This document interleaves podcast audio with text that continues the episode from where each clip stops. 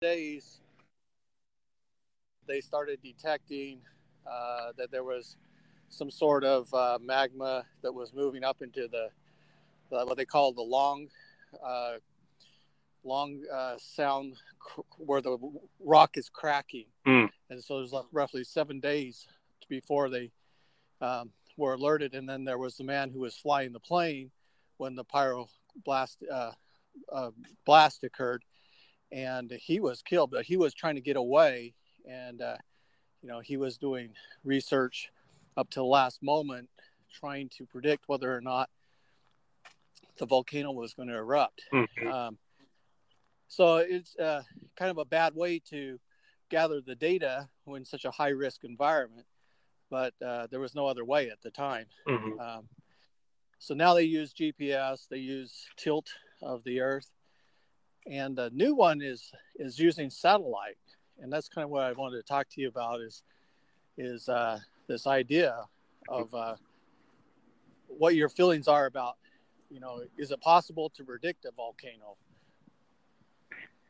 So, um, maybe you could talk just a little bit about the uh, article and kind of go into what they said about the GPS specifically. Um, Okay, yeah, sure. like, what data were they gathering? Yeah. So now the data is from satellite, and the um, it's using, um, I think it's the European satellite, Hmm. and it's gathering images uh, set of every position on the Earth every six days. Hmm. So it's a phenomenal amount of information that's being transmitted back. NASA says basically they don't have the resources to analyze it, Hmm. and uh, which may be that they don't have the budget and Right. uh, or they don't have the directive because everyone's trying to figure out where to allocate resource and volcano predictions are probably way down on the list you know uh, right. Yeah. How many people are killed by a volcano on a yearly average? Probably less than baseball bats. yeah. Yeah. Yeah it's so, it's so low that um, to, to, to allocate a resource into uh, volcano predictions is actually kind of at the very bottom of the rung for allocation of resource. So uh, but Right. yet they have all this data and they're saying well what can we use all this data for? And one one idea is using a convolution neural net hmm to feed the data and then look for uh, deformation in the land. So if they, for example, before Mount St. Helens blew, uh, Mhm. you know, it start the magma starts filling up. Uh, you know, you start seeing some uh, melt off of the snow, and uh, those are some uh, sulfurs being emitted. So there's a, a sulfur dioxide uh, increase, carbon dioxide's increasing. Mm. Um, So there might be some distortion in the visible light that's coming to the satellite. and that's what they're looking for. So they're looking for uh, influx. So in the case of Mount Baker, when it, um, there in 1975, there was a heat influx. Uh, what that Mhm. meant was is there was no magma, there was no juvenile magma coming up into those uh, cracking, going through the long cracks in the rock. You had the uh, what is it, uh, uh, balsic balsamic rock it's hmm kind of the, an igneous rock that's you know that's being pushed up from way down underneath the uh, hmm ear- earth there's no cracking there but what they detected was that there was a crater and uh, uh, what happened was the snow melted and formed this uh, kind of like a uh, Oh. lake crater Interesting. So yeah. a- so the Earth was heating up from below, melted the ice. Yeah. And so they were really concerned because they were thinking, you know, here we got these glaciers on the side of the mountain. If Mhm. that thing heats up too much, you're going to have a massive uh, lahar. And then the, when that lahar occurs, which is the mixture of uh, mud and rock and, and water, Mhm. uh, you're, it's going to seek the lowest uh, path, which is going to be a valley. And, uh, you know, whatever's in that valley is going to be destroyed. Same with Rainier. That's the big problem with Rainier is that people have built at the base of that mountain. Mm. And uh, just, just recently, I don't know if you heard about this, but there was an earthquake, a four point something earthquake about 40 miles from Rainier. So there's a there's these uh, stress lines being affected by uh, the de Fuca plate moving hmm. from uh, Mount Rainier clear down into Southern California. There's uh, they had that 7.0 and the 6.4, and uh, so those pressure lines uh, are are spring less pressure. And uh, one of the interesting things is uh, there was a simulation I saw, a computer simulation a couple of years ago, where they're talking mm-hmm. about. Question is, could a one fault line affect another fault line? So the the classic answer is no. Classic answer is one fault line does not affect another fault line. But so they put it in a, a computer simulation, fed it with data, real data, mm-hmm. and then they simulated it. And what they found is uh, if there are certain places where fault li- uh, earthquakes occur, mm-hmm. the fault lines will actually cascade, and mm-hmm. uh, at some point they will connect. So there is a there is a probability, you know, if an earthquake occurred in the southern part of California, and mm-hmm. they were they were hitting these fault lines, that you could see uh, uh, earthquakes all the way up into the northern California. Wow, interesting. Huh. Yeah, yeah, I didn't know about the earthquakes that had occurred recently.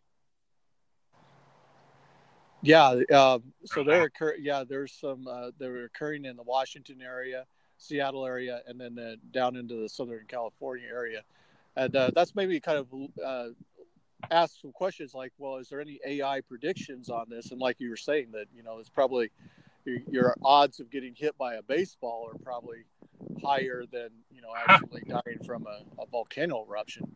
Right, uh, right. So that, you know, no one's investing money into volcano uh, predictions at this point. Um, but th- yet there's all this data sitting out there. The satellites are collecting it. Right. Um, and uh, you know they're saying that out of the 1,400 active volcanoes, only uh, 100 or so are being monitored. So. Uh, mm. Uh, yeah, this is so there you have 1,300 volcanoes that are are um, uh, you know they're just basically being ignored, and uh, but yet the data's there. That's interesting. I mean, I myself, I would like to see like data collection being done on this level, and I of course, I'd love to see them doing machine learning to do it, but just us investing the resources. I mean, you, you can't just look at the number of people who've you know, die on a yearly basis from volcanoes. Obviously, it's very small. But in the case that you're talking about, uh, you know, where it could affect larger systems, uh, it could affect. I mean, I suppose California in this case is a very big piece of our economy. yeah, I mean, the economic impact could be very large. I mean, if we're investing at least how much we you know the equivalent amount of money to what we could lose if one of these things were to go off. I think that's reasonable. Plus, we budget for a lot of you know we, we budget for worse research projects anyway. So what's wrong with public safety? Yeah. So yeah, I mean that's one of the things that I, I like. You know, we were talking of uh, last time we talked about uh, crime detection using you know some uh, deep learning and and uh, you know saving lives that way. Um, yep but you know, here nature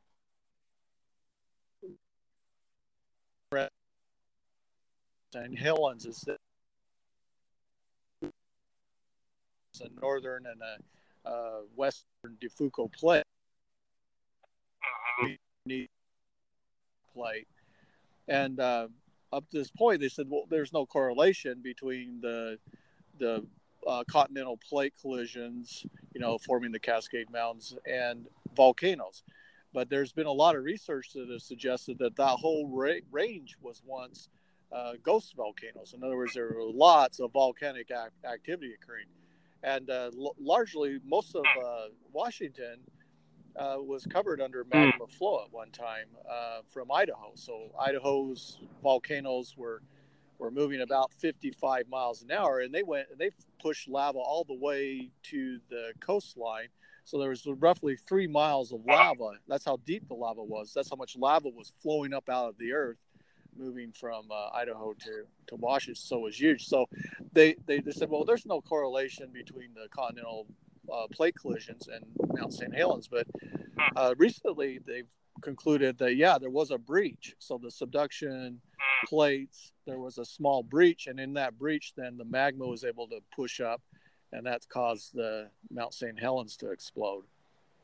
And now it's forming. Uh, you know, the magma is still pushing up slowly, and uh, it's pushing and forming a new uh, dome. So now we're going to see, right. Mount Obviously, St. Helens will eventually have a full dome. these things take a long time. lifetime, but, uh, one of my concerns would be, growing. I guess, first and foremost, is do we have enough data? And then how do we prevent against false positives? Um, a false negative, you know, if we're going to say, yes, this volcano is going to erupt and it ends up not happening, that's, that's okay. But if we say, no, this volcano will not erupt in the next 10 days or 30 days, and we're wrong about that, that is a big issue. And when it comes to these natural disasters, a lot of times we just we just don't know some of the variables after the fact.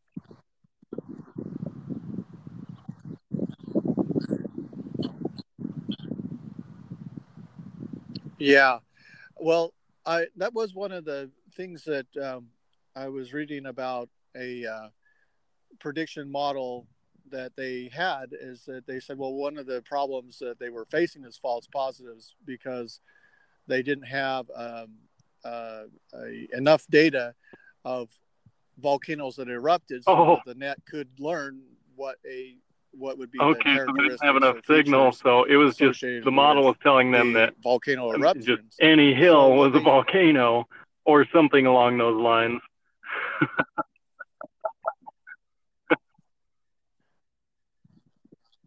Yeah, yeah. It couldn't. It couldn't differ- differentiate between uh, volcano, uh, you know, that may be emitting, uh, you know, a little bit of lava flow or, um, you know, some hmm cloud distortion because of you know emissions of particles into the air. So what they did is uh, they used virtual reality Mm. and simulation to teach the net. So the, again, this Mhm. was based on computational methods, and so they just put it in a simulator, and they said, okay, we think this is what a volcano looks like in virtual reality and through simulation. And then they trained the net, so they went from sixty percent false positives down to twenty Oh, using simulation. So the net could learn from the virtual reality simulation. So I That thought is that really inter- interesting. yeah, I thought that I mean, was that's that's manufacturing data, and that can be kind of dangerous to a model. They just simulate it. Um, I mean, in in physics, we don't model down to the quantum level. We use linear approximations that create, you know, a lot of our calculations. And so we rely on those. They don't capture that underlying behavior because it's going to be absent in the simulation, just period, right? So, I mean, if there's other phenomena uh, that yeah, is like that could give us some indication that a volcano is going to go off. In this case, it just it wouldn't be present in the model at all.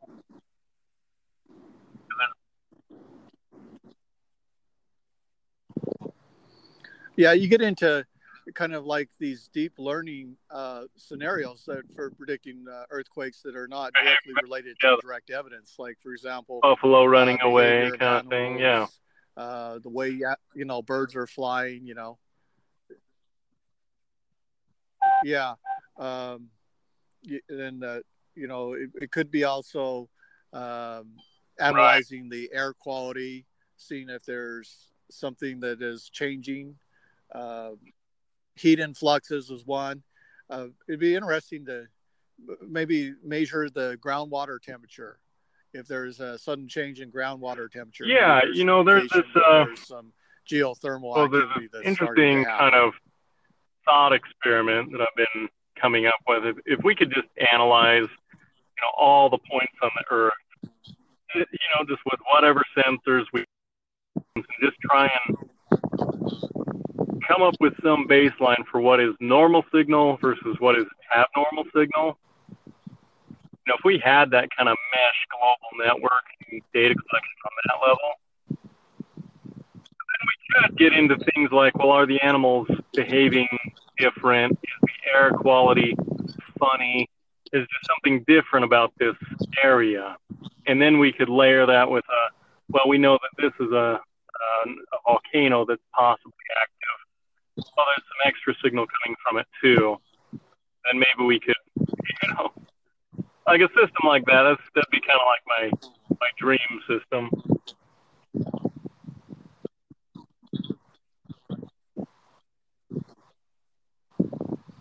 Yeah, it would. Uh, uh, you know, with uh, mobile devices, and that's what the they were saying is that Mhm. all this, all these predictions were unpo- were impossible maybe a couple of decades ago because the data didn't exist. But now you have so many mobile devices. You have mobile devices are going into China, uh, into Russia, into a lot of areas that uh, are very poor.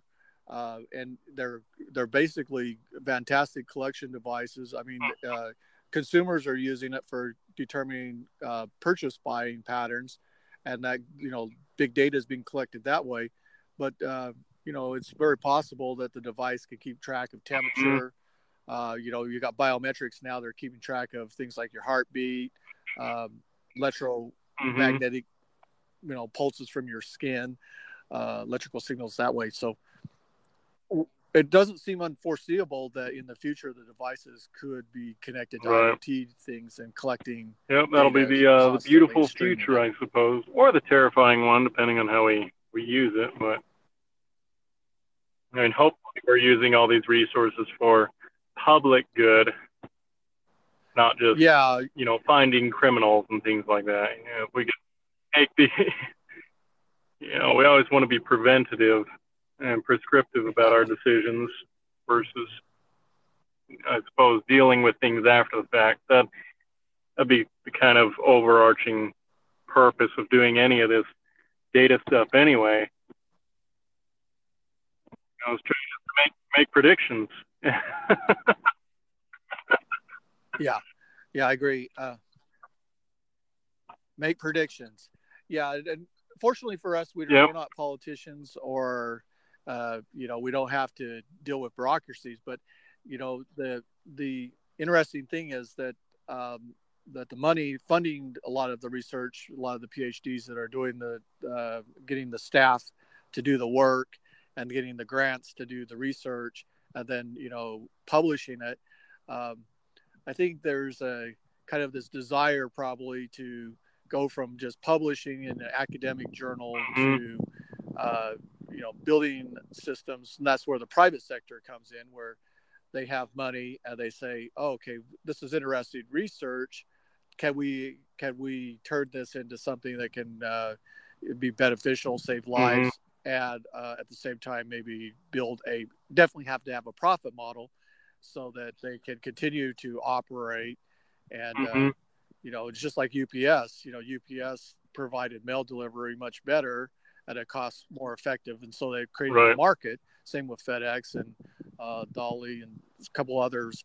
But uh, so in the in the area of uh, prediction you know natural disasters is uh, you know when it comes to like Yep. lives saved if you have early warning you know like tsunami you you get out of that zone if you if they had early warning Right. on fukushima they could have probably saved uh, you know saved lives that way too uh, haiti was you know bad because when that tsunami occurred indonesia was terrible horrible because they didn't have early warning nets uh, and just people didn't expect uh, something of that level of catastrophe occurring. So they, you know, it was un, unthinkable that there would be a giant Yep. wave moving 600 miles an hour at them that would flow, you know, multiple miles Right. of land. That uh, you know, that was just hard to uh, Right. visualize in their minds.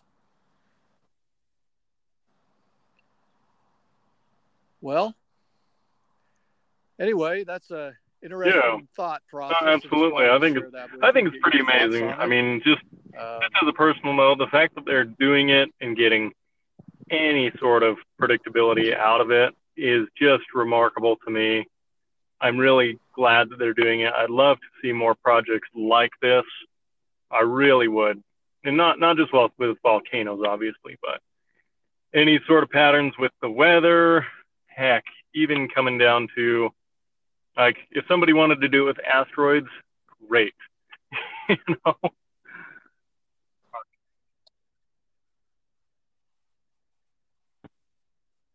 That's one I'd like to talk to you in the future also on is asteroid prediction. Uh, that, that's an interesting uh, phenomena. You know, there's always been discussion of does the sun have a binary star because most stars are binary. Uh, then there, you know you hear about the Nibiru idea that there's this giant uh, Mayan asteroid, but non-provable, never occurred. Um, uh, you know, there's all kinds of mythologies that are related to asteroids and comet impacts and large nearby uh, collisions, and uh, you know, the what percentage of the sky is actually yeah, being watched. Those monitors point, space. You know, a lot of it's uh, right. You have uh, occlusion problems. So, You've got just issues around the actual visibility of the asteroids. Um, you know, if there's an asteroid coming directly at us, from uh, you know a direction in the sun, you'd never see it because it's going to be dark. You'd have to look for like a dark patch against the sun, or if it's occluded by the Earth itself and traveling in a similar direction, it could be pretty tough. The nice thing is that we can look, you know, they're not moving at light speed. We'll, we'll see them eventually, but it is a, it is a hard problem.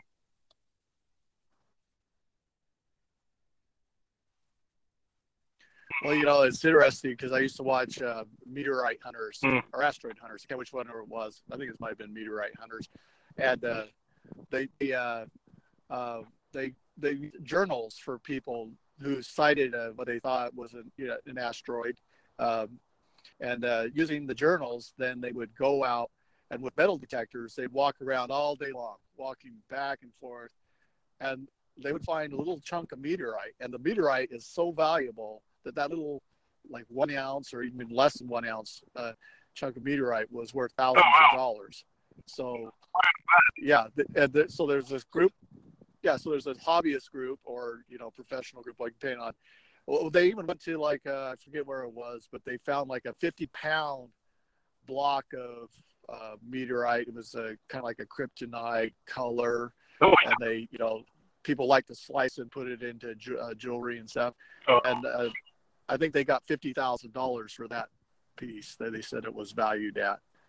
Oh, but yeah, there's there's a classic example of uh, searching data and then uh, investing money to go see if the data was right and then getting a pay payoff for being right. so that's interesting because you got meteorites and you got volcano prediction, earthquake prediction, and they're a lot alike. They all they're all based on data and looking for that signal. Mm-hmm. Yeah. Well, Tyler, I think our time's up, but thanks for coming on and sharing your thoughts. Uh, as always, uh, you're one of the more most popular people on my uh, podcast. Hey, thanks. Yeah, I really appreciate it. I like having these talks, and uh, I appreciate your time. Okay, thanks, Tyler. Thank you. Have a good one.